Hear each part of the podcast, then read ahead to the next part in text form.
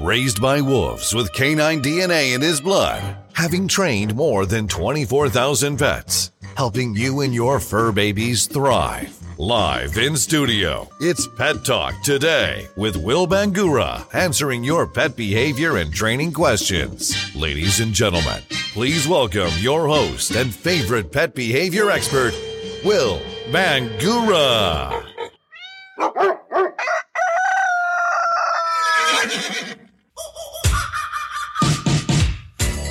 Good Saturday morning, everyone. I'm Will Bangura. And I'm Jordan Marsteller. And you're listening to Pet Talk today here on Facebook Live. We're here each and every Saturday morning from 9 to 10 a.m. Pacific time. That's Mountain time as well.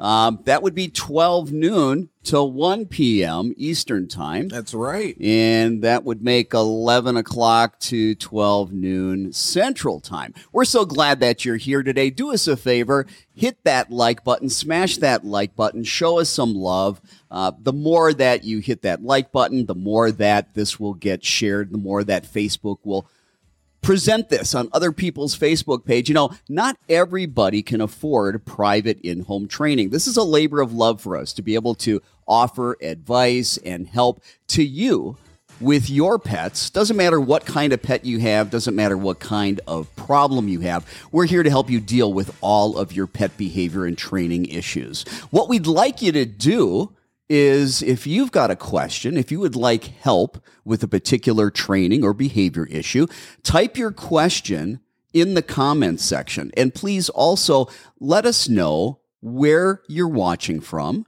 and what kind of pets that you have. Okay? Do that for us. We'll really appreciate that. And again, hit that like button. Uh oh. What is that? Little technical difficulty. Well, good morning, Mr. Marsteller. How good are you? Good morning. Good morning. I'm actually pretty good. You know, I feel really revamped this morning. I feel I woke up feeling really light and just great today you know? However later on in the show we have a we have a very interesting thing to talk so about. we've got a story we're going to yeah. talk about that uh, so don't go anywhere. We've got a story later on in the show that we know you're going to be interested in. Did you walk your dog today? Oh actually you know i walked my dog today yesterday and the day before. Ah did you know that uh, it is National Walk Your Dog Week. Look at that. Hey, I'm on track. Yeah. So, everybody, get your dogs out there. If uh, you're struggling with your dog pulling on leash or a dog that's reactive, scroll down in the Facebook page and you'll see that. I don't know if it was, I think it was two weeks ago, uh-huh. we did our show on loose leash walking and how to deal with leash reactivity. Yeah, exactly. So, nobody has any excuses as to why they can't walk their dogs this week. Yeah. Anybody got a yeah. pit? Anybody got a pit bull? Any pit bull lovers out there? Well, it's also National Pit Bull Awareness Month. National Pit Bull Awareness Month. And a lot of people don't know that um, there are about 30 breeds of dogs. When we do temperament testing, about 30 breeds of dogs that are more aggressive than the pit bull. You know, they always get a bad rap because they are powerful and they can be explosive. And when they do attack, uh, the damage is usually pretty significant. Yeah. They get a lot of publicity. Um, you know, you see, the the dachshund being the most yeah, aggressive dog. Say, the problem here is the dogs who are actually the most aggressive are these small little dogs that aren't doing as severe, lethal, or life term, lifelong right. damage. And so, know? number one, the dachshund, yeah. most aggressive dog according to the uh, American Temperament Society. Number two, the Chihuahua I would have guessed that one. And number three, not far behind, Jack Russell Terrier. Look at that. Yeah, the Jack Russell Terrier. Let me tell you, I had I had a Jack Russell growing up. Her name was Layla. Sweetest dog ever, except for when she wasn't. This dog, she ruled the roost with an iron paw. Let me tell you. I had a Jack Russell. His name yeah. was Lil Dude. L I L apostrophe dude. Of course, you know, being a Jack Russell, he would do things that he shouldn't do. And then, of course, it was little fucker. Yeah. That's right. That's right. If you've got kids watching, cover their ears. That's right. That's right. Um, so, anyway, like I said, we're here to help you deal with all of your pet training and behavior issues. If you've got a question about your pet, training, behavior issue, please type that in the comments section. Also, let us know where you're watching from and what kind of pets that you have. Um, hit that like button for us. Please share this to your Facebook page. Jordan, do we have any questions currently in the queue? Absolutely. Well, We let's get started. Let's start answering some questions. We have plenty of questions. All right, so let's scroll up. I saw one right here. Ah, and this one is from Donna. Donna, Don, or I apologize. I this is from Toya. Toya. Yes, Sorry, yes, Toya. Yes, All right, what does Toya, have to say? and she's from New York City. Ah, New York. How do I stop my Yorkies from peeing in the house? Boys and girls. boys and girls. Well, I have to tell you, and and I'm serious about this. Um, in my 30 plus years of training dogs, I think the Yorkie is the most difficult dog to potty train. And I don't say a lot about breed specific behaviors. It's just been my experience. They're very, very difficult to potty train. Um, the first thing I want to tell you is if you want very in depth information on how to potty train the most difficult, I mean the most difficult dogs, you need to head on down to the Pet Talk Today podcast. On the Pet Talk Today podcast, season one, episode 16, we've got 45 minutes of in depth, detailed information on how to potty train the most difficult, difficult of dogs. If you follow the guidelines in the Pet Talk Today podcast, season one, episode 16, on how to potty train a dog, I guarantee you, you're going to have success. Um, you can go to Google. Um, you can do a search, Pet Talk Today podcast. You can go to Apple Podcasts, Google Podcasts. You can go to Spotify. You can go to Audible. Uh, any of the hosting platforms that uh, host podcasts, you'll find us. And again, go to season one, episode 16. The number one thing, I can't go into all the details, it's 45 minutes, but the number one thing everybody needs to do if they've got a dog that's going to the bathroom in the house, you've got to keep the dog in your eyesight at all times. And when you cannot have your dog in your eyesight, you need to crate your dog. What we need to do is eliminate accidents that are not caught. It's not the end of the world if your dogs have an accident. It's the end of the world if they have an accident and they don't realize, they don't understand because you weren't there to teach them. That's not okay. Otherwise, um, dogs start thinking going outside's optional, going inside is optional because there's not that consistency. But uh, the best thing I can do is point you in the direction of Pet Talk Today podcast, season one, episode 16. I can't do you any justice here uh, because there's 45 minutes of detail there. Try that out. Go there. I want you to work that program of potty training, and then I want you to come back in a couple weeks and I want you to report back and let us know how things are going. That's right. All right. Very good, Toya. Hopefully that helps you. Um, love you guys in New York. Appreciate you watching. All right. So we have Donna. Now, now this time it is Now Donna. it's a Donna. Yeah. Donna wants to know how you stop a puppy from biting and jumping on small children. And if you don't mind, I'll take this one, Will. Well, before you do that, um, why anybody wants to have a small child is beyond me. okay. I mean, they're problematic. I don't know if you've seen them, but they yell, they scream, they do all kinds of yeah, things. I think I think they might even be a little bit more aggressive than the uh, than the dachshund. Yeah. Yeah. But anyway, let's answer Anyways, Donna's question now- regardless. Now, here we go. So, the first thing that you're going to do is you have to teach your dog an alternative behavior without any distractions present. So, teach your dog how to sit or lay down or go to place. One or well, any of the three will work. But you start teaching that when there is nothing going on around the house. Then, when the small children come into the room, come into the house, come into the door, wherever, come into the backyard, you will then tell your dog to do that behavior that you have taught them. When they give you that behavior upon request, you will then reward your dog for doing it. Plain and simple. If your dog gets up, decides that they want to go try and jump, you will redirect, put them back into the position that they're supposed to be in, and continue rewarding them for staying there. Okay. That is step one. You're just teaching differential reinforcement and alternative behavior after you've done that, if that's not working, you've been rewarding and rewarding and rewarding this alternative behavior, the desired behavior through positive reinforcement. the next thing that you're going to do is you need to implement that whenever the dog tries to jump, you're going to cross your arms, give your back to the dog. Do not push the dog off. Do not try and, you know, yell at the dog. Nope, none of that. Just turn your back on them. Completely ignore the dog.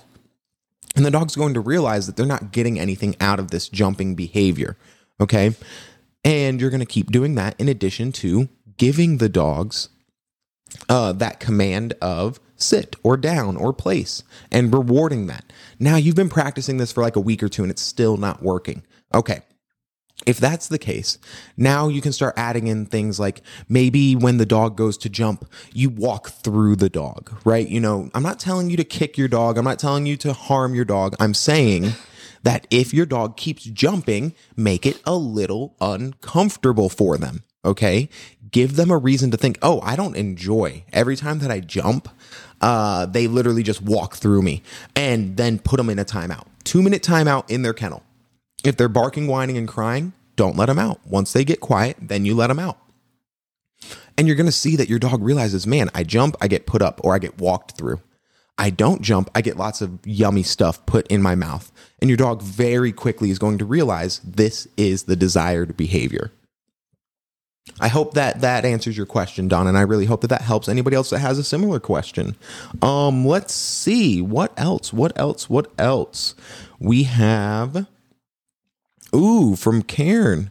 Um, not certain where you're from, Karen, but she has a one-year-old Havanese male. He does not let anyone touch him except for her. Is there any way to fix this? Well, let me take that one, okay? Um, first and foremost, your dog doesn't want anyone else touching him. Yeah. So, my question is this How important is it for other people to touch your dog? That's a Okay. good question. How important is it? What's your lifestyle like? Okay. Are you grooming your own dog? Does your dog need to be groomed? Does your dog have a lot of health problems? Is it going to be going to the veterinarian where it's going to be handled a lot? Okay. Um, how far we want to take this in terms of helping the dog uh, be touched. Now, if this dog is scared of everything except for you, and if the dog is scared of a lot of things, not maybe not everything, but a lot of things except for you. And if the dog that's afraid of all these things is making just very, very slow progress or no progress at all, there might be a contributing factor to this behavior problem that's medical. Um, so keep that in mind, folks. If you know, most dogs can handle most things in life. And every dog can startle. Every dog can be afraid of things. You know, it was uh, thundering and lightning, uh, rain showers last night, and, and my dogs jumped. Heck, I jumped when the when the uh, thunder cracked, but I recovered quickly.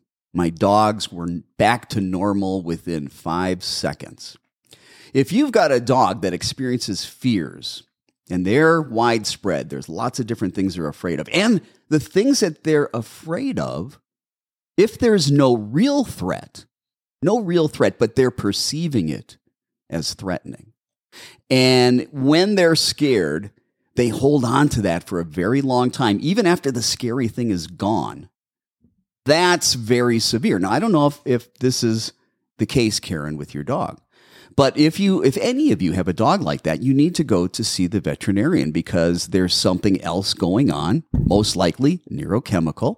I'm not a veterinarian. I can't give medical advice, but my experience in working with thousands and thousands of dogs that have the most uh, severe fears, anxieties, phobias, and aggression is that typically when it's that bad, uh, part of the problem, not, not the whole problem, but part of the problem is there's a neurochemical imbalance and we need to have the right kind of medication. Um, if we don't, they're not going to make much progress.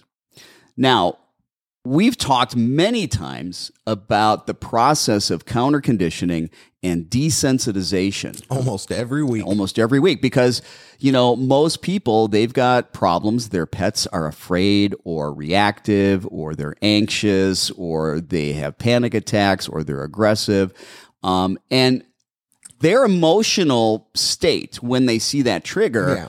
they're falling apart. And and if I may, Will, everybody in the comments, I'm seeing lots and lots of questions about a dog that has suddenly become aggressive towards strangers, aggressive towards other dogs, aggressive towards children coming into the house, aggressive towards another dog in the home. This process that Will is about to explain is going to be almost the exact same answer for your problems. Yeah. I don't care what your dog's afraid of if they have fears. I don't care what your dog is reactive to. I don't care what your dog is aggressive towards. Okay. Um, whether it be fear of a person, whether it be fear of a car ride, um, whether it be aggressive towards a person, aggressive towards another dog. Um, those are triggers. The things that happen right before your dog's behavior are what we call antecedents or triggers. In behavior and behavior analysis, we look at the A, the B, the C. A is your antecedent, what happens before the behavior. B is the behavior. And then C is the consequence, what happens right after the behavior. Um, we need to change the antecedents.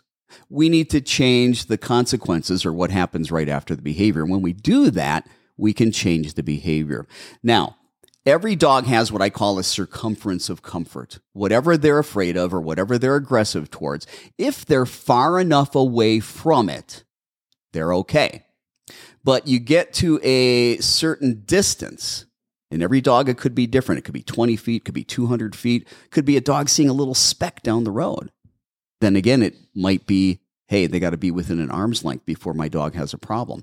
Every dog has what I call that circumference of comfort we need to identify the triggers that our dogs have issues with. We need to then present those triggers, but at a distance that's far enough away from your dog, whether it be another dog or another person. They're far enough away where, hey, your dog knows that they're there, but does not have a care in the world. There is no stress whatsoever. Your dog's taking food from you, will play with you if you want it to, um, is not showing any stressed out body language, doesn't have a care in the world.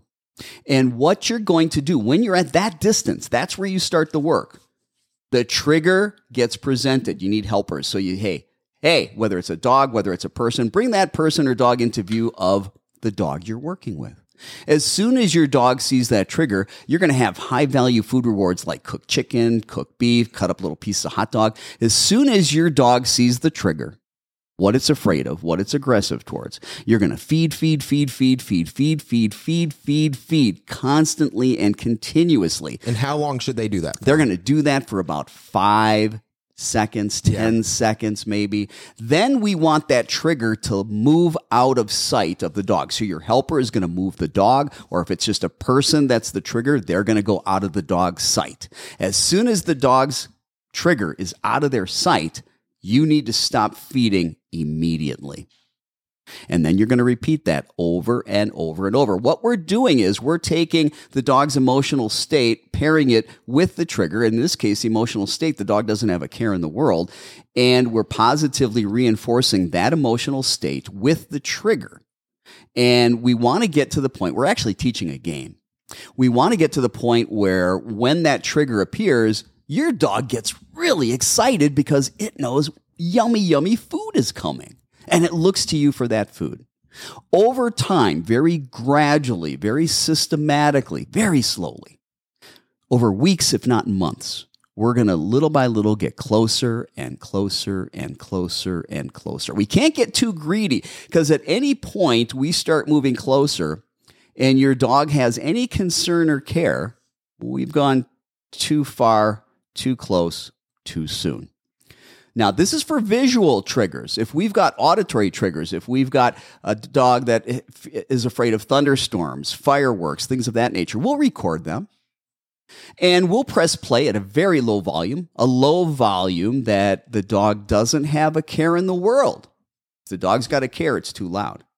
We find that volume where the dog doesn't have a care in the world. We press play and we feed, feed, feed, feed, feed constantly and continuously for 5, 10, maybe 15 seconds. We press stop and immediately the feeding stops. Absolutely. And how long is one of these sessions? So, a session, a training session for counter conditioning and desensitization is going to be five minutes, 10 minutes, 15 minutes Now, would be a long session. Very long because here's the thing. Even if you keep your session to five minutes, there we go, five minutes, not 10, five minutes long, and your dog is over threshold for that entire five minutes, that is a very, very Those of you that have listened for a while that understand what threshold means, there might be some of you that don't know what over threshold means. Over threshold is a term that we use that identifies a dog that is experiencing some stress. Now, obviously, if the dog is explosive, yeah, it's easy to tell that they're over threshold. However, in their canine body language, they could be lick lipping, tongue flicks. They could be doing things like turning their head away. Those are all stress signals. Those are some of many canine body language signals that let us know, hey, the dog's not comfortable. Yeah. We're too close too soon. So we got to know our canine body language. So Absolutely. um, if you have a problem with a dog that needs some serious behavior modification, um, if it's aggression, if it's severe fear, we always recommend that you hire a professional. Absolutely. Because here's the thing it's dangerous. And it's difficult work. It's- it is. It's it, now. It, now here's the thing. It's it's also very inconvenient, and you have to be work. prepared to commit time to this. That study said what seventy Okay. two. Yeah. So let let me just Yeah. we talked about it the last couple of weeks, but I um, read a study recently about shelter dogs that were aggressive, shelter dogs that had fears, anxieties, and phobias, and they were severe. And they started doing counter conditioning and desensitization, the behavior modification to help these dogs. And basically, what they found was that it took 72 counter conditioning and desensitization training sessions, and those were done over a period of 96 days. so approximately three to five times per week. Yeah, and here's the thing 86% of the dogs got better. Yeah, So it works. which is so much higher than a lot of the best dog trainers in the country even report. Exactly. That's a very high percentage. But there's a right way and a wrong way to do counter conditioning and. Absolutely. It's not just about showing your dog the scary thing and shoving food in its mouth. You got to make sure that you are developing you the way that you got to look at it is what is the mindset of my dog that I want at the end result. At all times keep your dog's mindset there. So if you want your dog to be calm, cool and collected, the whole time that you're training your dog can't be like over here like, "Oh my gosh, do you see that? Do you see do you do you see that? Yeah, your dog may be taking the food, but like he is freaked out about whatever that trigger is. Okay, so just make sure that you pay attention to your dog's body language. Now, one of the, let me just say this though. One of the Yeah. things that prevents this work from really taking hold Yeah. is if you've got a dog that has problems, fears, anxieties, phobias, aggression, and you let your dog continue to be exposed to those triggers and your dog continues to rehearse those behaviors, rehearse the behavior of aggression, rehearse the behavior of fear, rehearse the behavior of anxiety. Um, you're not going to make much headway because you're fighting all these traumatic experiences. And trust me, those traumatic, scary experiences are going to weigh much heavier That's right. than the positive ones that we're making. And what you have to do while you're doing the work, the hard work of behavior modification through this counter conditioning and desensitization, you need to avoid all the triggers yeah. you need to avoid all the triggers. The only time that your dog should be in front of a trigger is when you're doing a training session. You're able to control it, you're able to make sure that things turn out right. All right. Okay, now, um, we have uh Marion. She is asking, she says, My dog likes to eat everything and won't give up whatever he puts in his mouth. How can we get this to stop? I love this one. This you want to take yeah, it? This is one of my I might favorites. jump in in a little bit, but we'll let you start. Okay, so Marion, here's the thing. The first thing that you're going to do is you have to create value behind the word drop it. Okay. And that is super extremely simple. Get yourself a little treat pouch, fill it up with some high value food, and then you're going to say, drop it. and you're just going to take a handful, four or five pieces of food, and drop it on the ground from a height. Okay, you want to drop it from a little high up. That way it spreads out on the floor. We're trying to build a scavenging behavior here. We want your dog to have to move around and sniff the ground and pick up all these pieces. As soon as your dog finishes the last piece that's on the ground, you're going to say, drop it and drop more food on the ground four or five pieces. Let your dog scavenge around, sniffing around, getting those pieces, and then again and again and again and again. And what happens is your dog hears drop it and they stare right at the ground. They become conditioned. Exactly. That, hey, when I hear drop it, there's good stuff on the ground. So if I got something in my mouth, I'm going to let that go to pick up the food. Exactly. Now, a lot of people think, okay, great. So now that my dog understands that it's going to spit something out, I'm done. No, you're not done yet because now you can, now is the point where you can either A, condition a well trained drop it or poison that cue for the rest of your dog's life. All right. And what I mean by that, by poison it, I mean make it to where your dog hears that and goes, uh uh nope, I'm not doing that because bad things happen. So a lot of people think, okay, cool. I say drop it. My dog spits the item out. I'm going to take that item. Wrong. Instead, your dog has the item and I say drop it. They put it down. They pick up the food and I let them take the item back. Now, obviously we don't want to let the dog have certain items in their mouth. So you're not going to do this. Like your dog comes running inside with a bird in its mouth. I'm not telling you to let them get the bird back. I'm telling you you start out with a toy. You start out with a ball. You start out with a bone something that your dog is allowed to have. And you say drop it. Throw the food on the ground. They're going to spit out that item.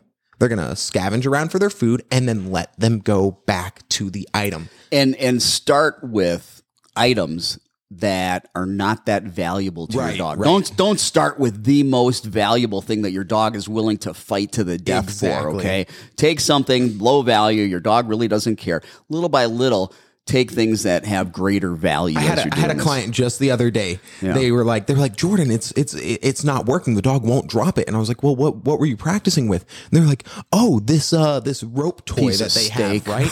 right. Seriously, yeah, piece of steak, and they're throwing down kibble for Right, for the right, for the other food. They're like, oh yeah, his rope toy. And I was like, well, is that like his favorite? And they're like, oh yeah, that's his absolute favorite toy. And it's like, well, that's why.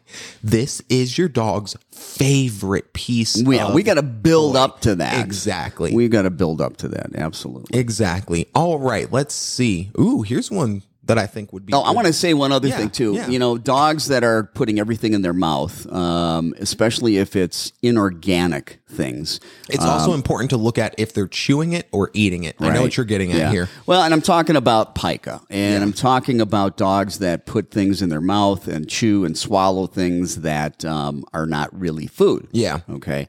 Um, that's something you need to talk to your vet about Absolutely. as well. Um, we have found in the studies, in the research, in the literature, dogs like that, as well as dogs that have resource guarding, can sometimes benefit from taking a probiotic daily. That's right. Interestingly enough, they can benefit from taking a probiotic daily.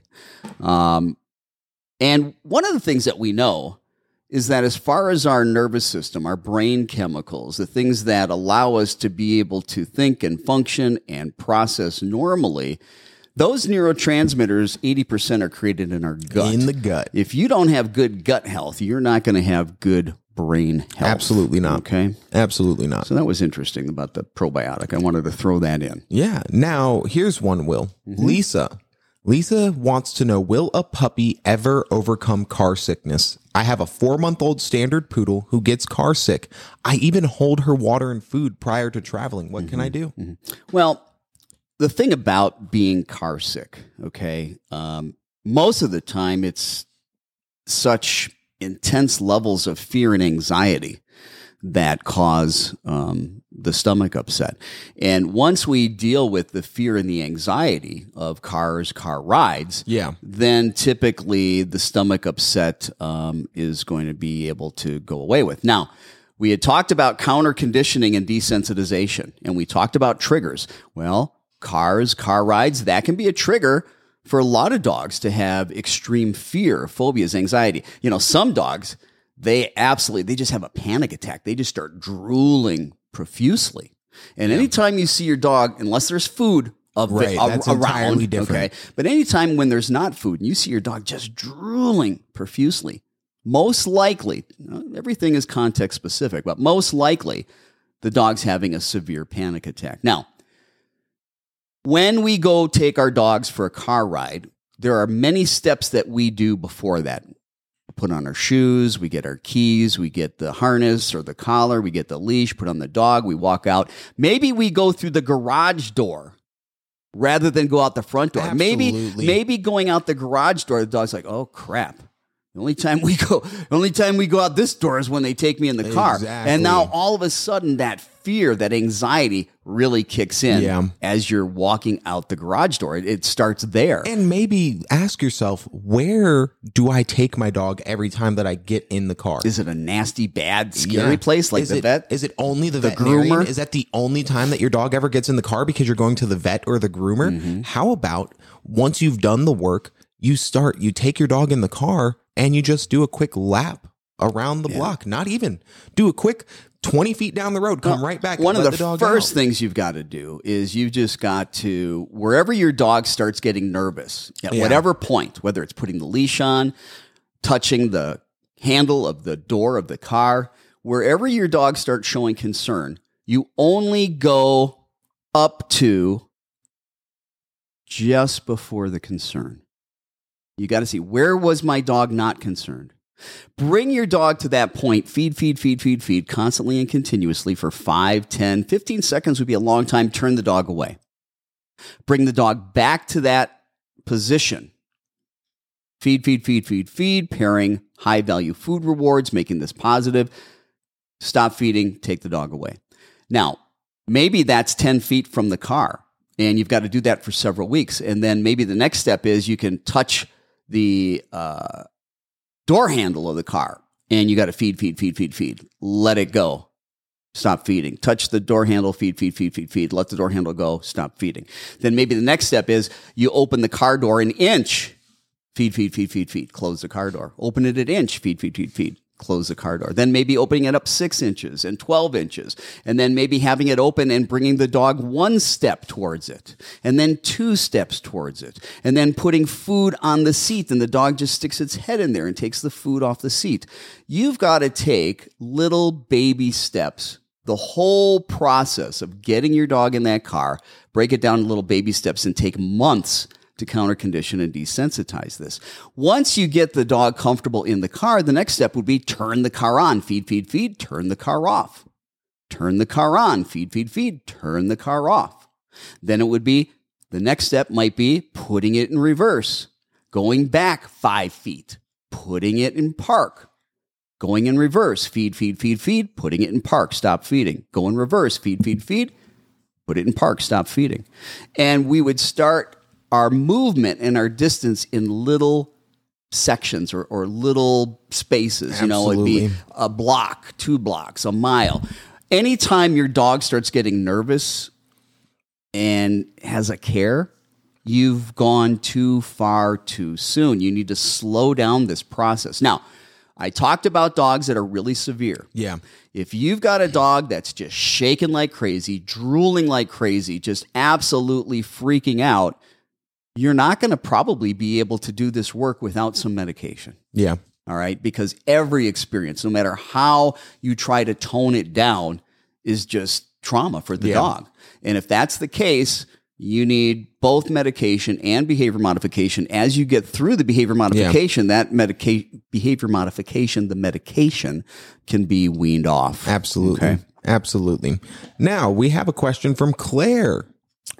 We actually have a lot of questions. We have a lot of viewers today. Thank you all for watching, by the way. Hey, We everybody, do us a favor. Smash that like button, smash the heart, show us some love. The more that you hit that like button, the more that you hit the share button, the more that Facebook will share this with others and more people will get the benefit from it. Let's go to our next question. Absolutely. So Claire has an 11 month old American bully. Okay. How do I get him to come when I call his name? He'll come only if he's not busy doing what he wants to do. Well, Claire, you're just, I mean, you're just shit out of luck there. Can mean, I take this no, one though? Can I take this one? Okay. And and this is not just for a behavior of coming when called. There's a principle in training called capturing. Absolutely. Okay. Um, dogs present behaviors. They engage in behaviors all day long, whether we want them to or not.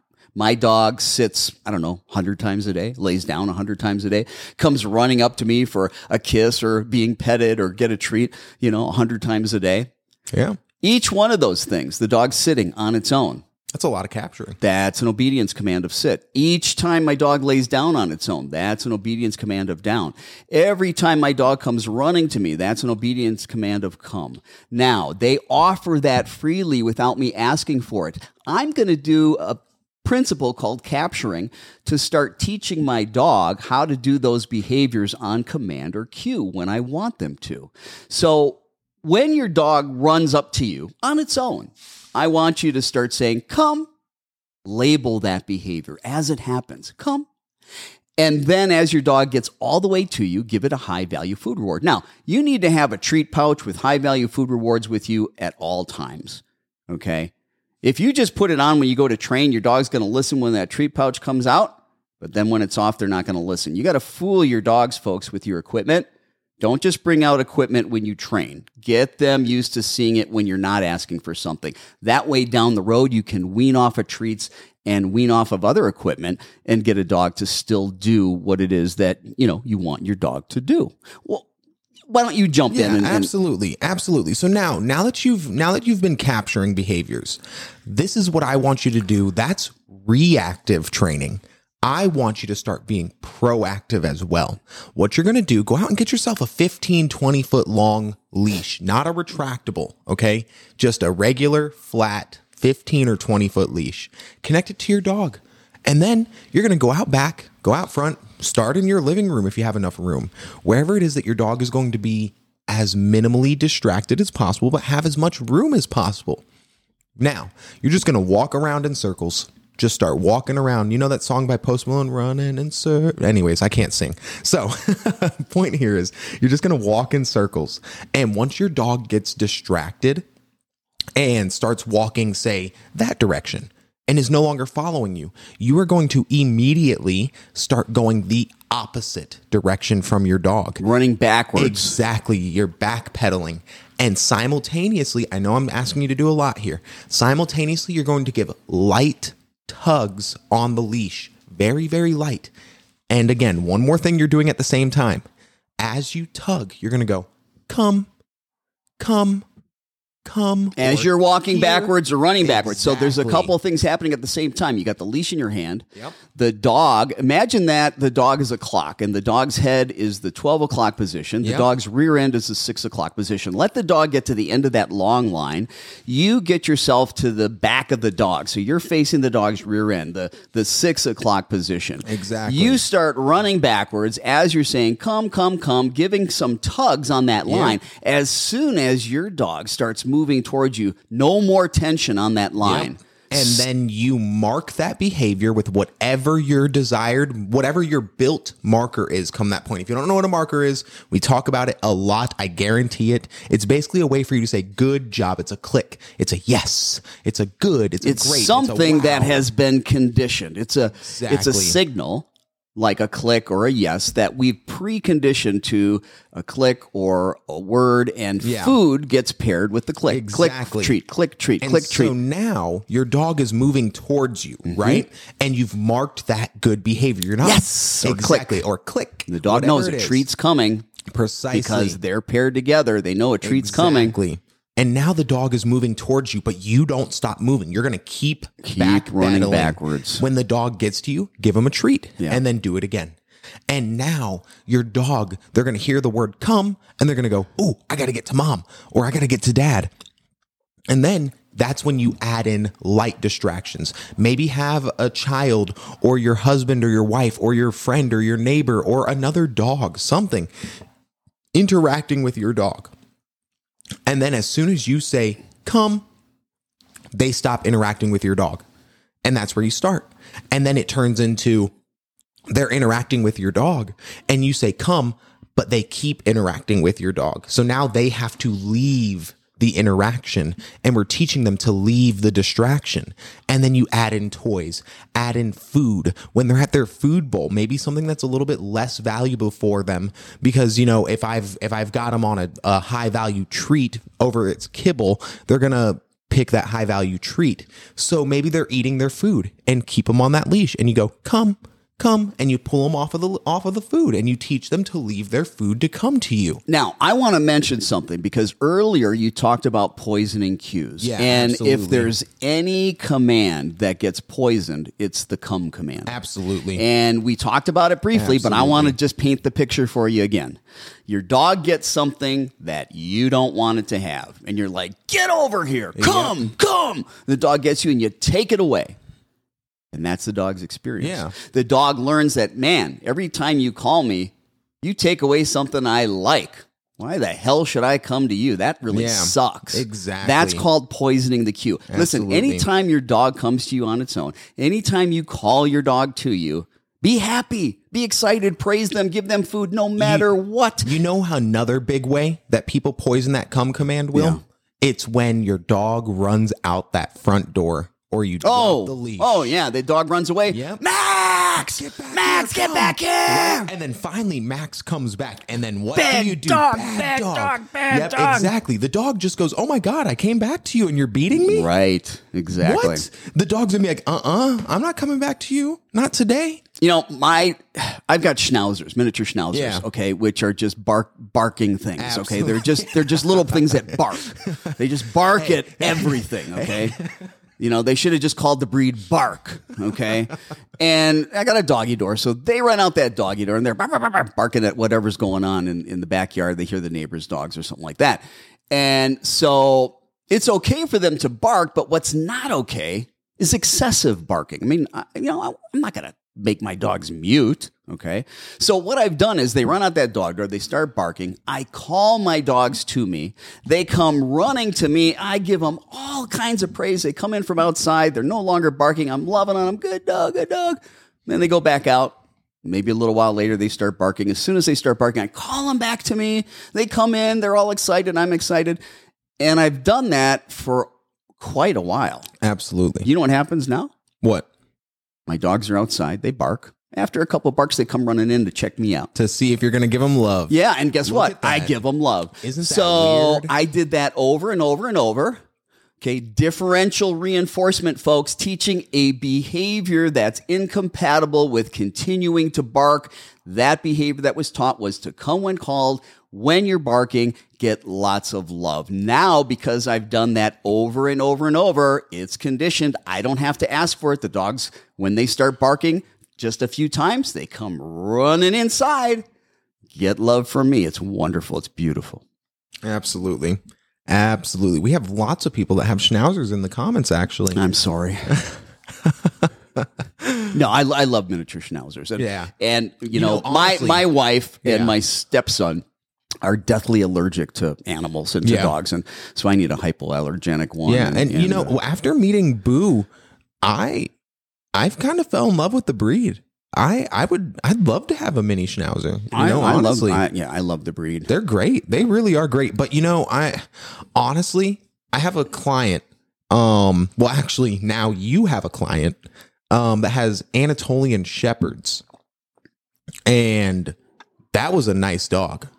Yeah. That dog, I the but it's a big boy. That was a big Yeah. dog. Well, you know, um, recently I've had to go back into the field. You know, I've been out of the field for a while just doing consults with people He virtually. realized that his elbows were kind of, you know, like rusting up a little I had bit. to be able to use a Yeah. leash again. Yeah.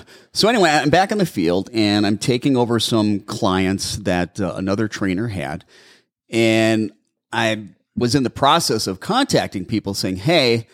I'm Will Bangura from Phoenix Dog Training. I'm the owner. Yeah. I'm going to go ahead and be your new trainer. I want Right. to go ahead and, and get you scheduled. So I called this one lady. I'm not going to say who she is. And she's like, Oh my God, I can't believe I'm talking to you. Yeah. And I'm like, well, what do you mean? She goes, oh, I listen to your show all the time. As far as I'm concerned, you're a god. and, you know, it makes you feel good, but she says to me, I had to scrape up I had to save up all this money so I could pay for the training. Yeah. And you know, it it really humbles me um, from the standpoint that so many people look to us Yeah, absolutely. um, to help them with their pets that they're family. absolutely. They love them maybe more than their human children. yeah. And they've got a huge problem. Maybe it's aggression or fear, and, and it's killing them. Yeah. And and especially the people that are, might be worried they have to get rid of their dog. Absolutely. And that's my last that is that is it's why I love doing this so much because when I meet a dog and I see this dog and I go, "Wow, this dog absolutely in the wrong hands is being put down." Yeah. And then six, seven, eight, five, four, however many months later, when I graduate that client and they're saying, Thank you. Yeah. Thank you for the work that you did. Thank you for the hope. I never expected my dog to get here. Absolutely. It's that right there. That's why I love doing this. I love saving these animals, which is actually related to the story that I cannot wait to share with you. you know what? I think what we might want to do yeah. is bring something back to the show that we used to do. That that sound, that music means it's time for Pet Talk News. We've got something in the news today. Jordan, what do we have today? Well, Will, in a review of 75 studies published by Mehmet Oz, or ah. commonly known as Dr. Oz. Dr. Oz. That's right. It was found that over 300 dogs were killed. What? And, yep, and significant suffering was experienced by them and many other animals. In their experiments, they conducted tests on more than 1,027 live animals. And 34 of these experiments resulted in the death of at least 329 dogs.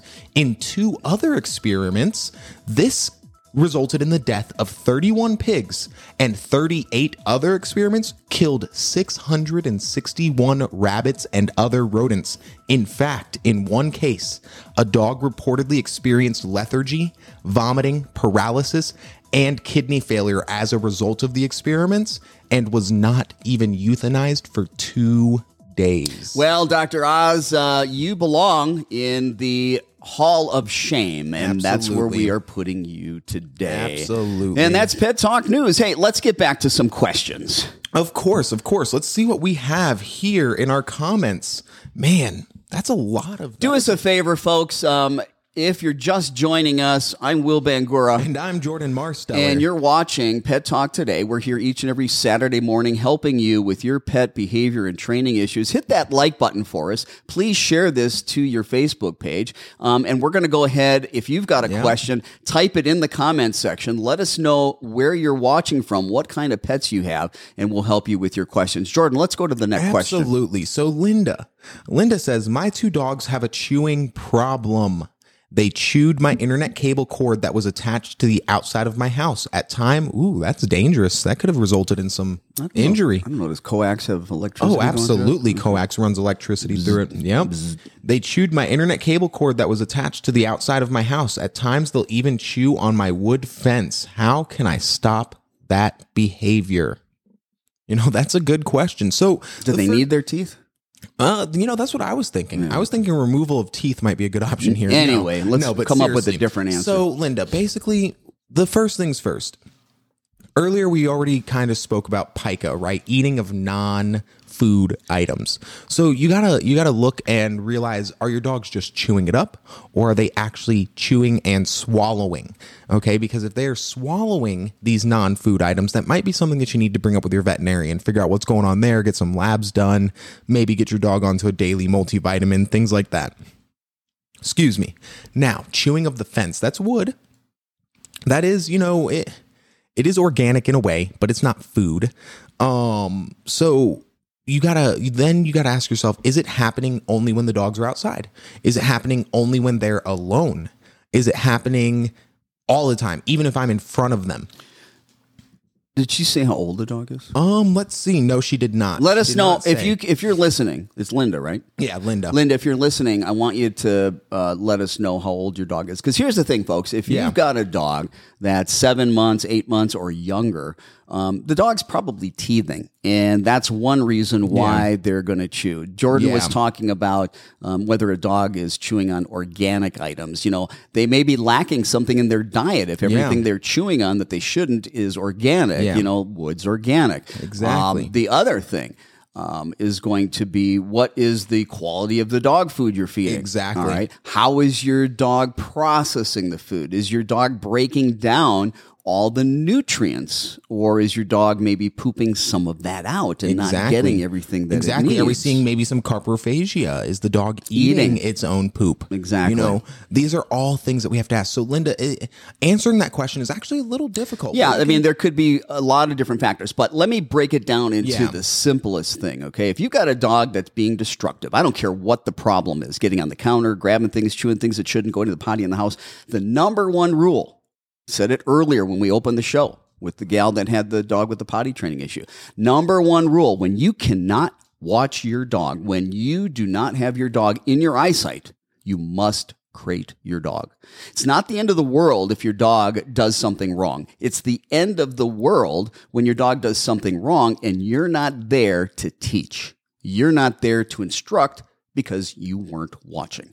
So the reason we use crates is to make sure that the dog doesn't get engaged in unwanted behaviors without there being a consequence because just engaging in those behaviors are self reinforcing. So that's the number one thing that you need to do. Also, giving your dog alternative items to chew and trying lots of different things. You know, find something that your dog really likes. You know, some people just give one item or two items or the same type of item, different textures, different smells, different tastes. You want to do that as well. Give that a shot. Absolutely. Absolutely.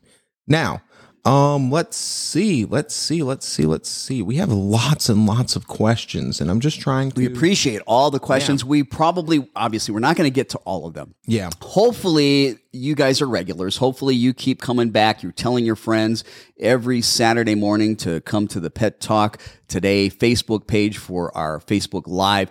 Um, if we don't get to your question today, um, come Yeah. back, ask it again. You know, uh, and a lot of you folks are asking questions that are the same, Yeah. or similar, and, we're able to kind of help you uh, to understand what you need to do. Now, if any of you need, because it's very severe, professional help, you can give us a call or you can go to our our website, phoenixdogtraining.com. That's phoenixdogtraining.com. Or you can go to dogbehaviorist.com, dogbehaviorist.com.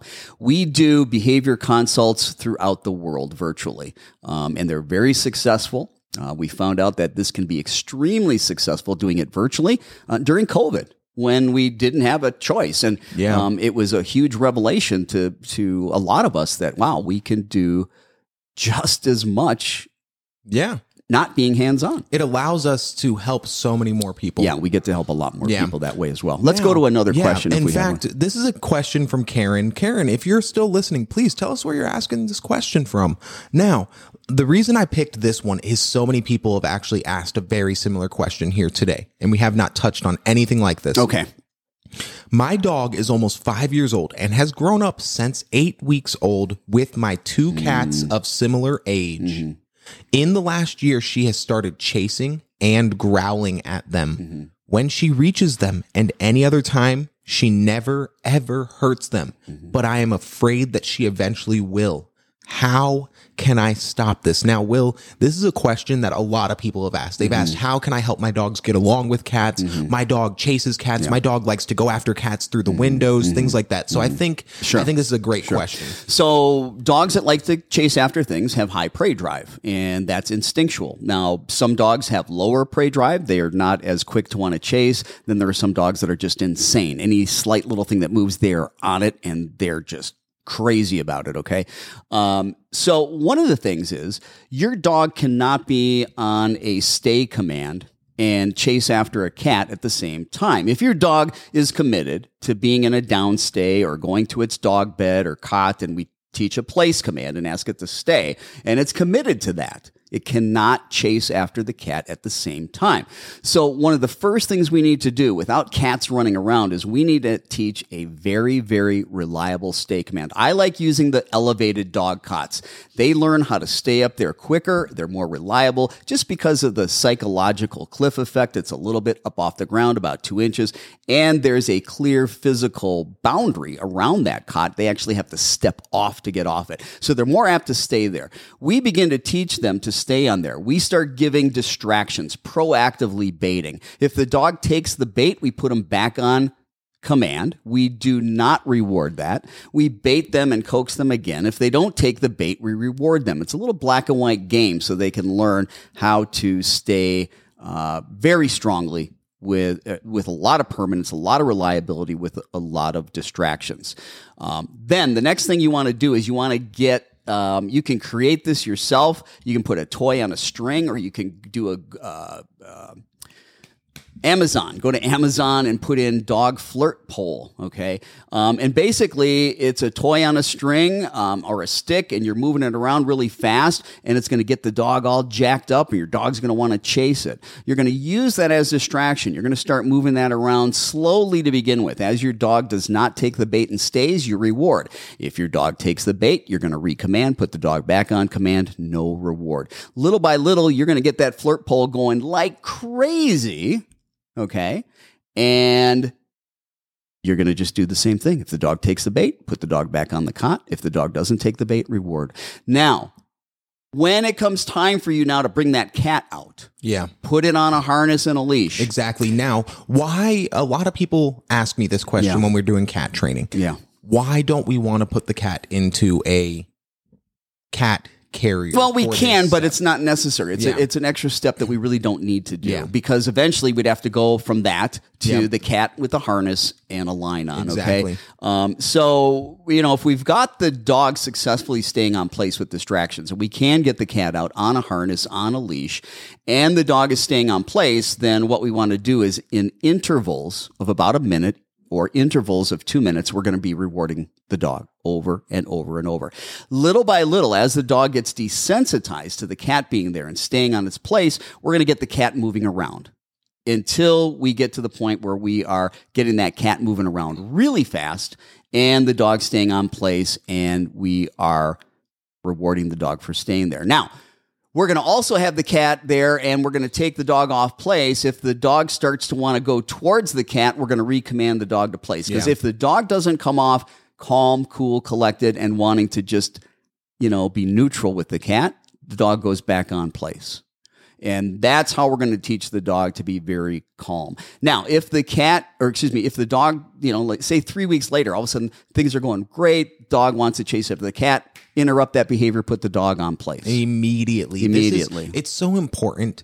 A lot of people are like, they think that, oh, this proactive training is all that we need to do. No, if you only do proactive training, your dog's only going to do it when you're around, when you're setting up training. and, and you've got to be with your dogs. They're going to make mistakes. You got to be mm-hmm. around there to help them deal with it. Exactly. And if you can't, they need to be created. Exactly. You have to also be reactive. So when you notice that, oh, I haven't, my dog is, my dog is, the cat walks by. The cat, the dog's just laying down and my cat walks by and the dog doesn't chase the cat. What should you do? You should capture that behavior. You need to immediately be like, yes, click. Wow, great, nice. If you don't Whatever do that, word if you don't do this stuff, the dog may end up eating the cat. Exactly. No, And seriously. catastrophic. I'm Will Bangura. I'm Jordan Marsteller. And you've been watching Pet Talk today here on Facebook Live. We're here each and every Saturday morning from 9 to 10 a.m. That's Mountain Time and Pacific Time. Uh, we are here from 1 p.m. to 12 noon Eastern Time and 11 o'clock to 12 noon um, Mountain Time. There. That's the last one. No, I'm sorry, Central. I missed one, Central Time. Yeah, there we Um, go. do us a favor, hit that like button, share this to your page. We are just about out of time, folks. It's been a fantastic show. Appreciate all of the questions, all of the comments. Please tell your friends and family um, about us. We want to help them too. Have a great weekend. Remember, it's National Walk Your Dog Week, so get out there, walk your dogs, Have a good weekend, folks. We are out of here.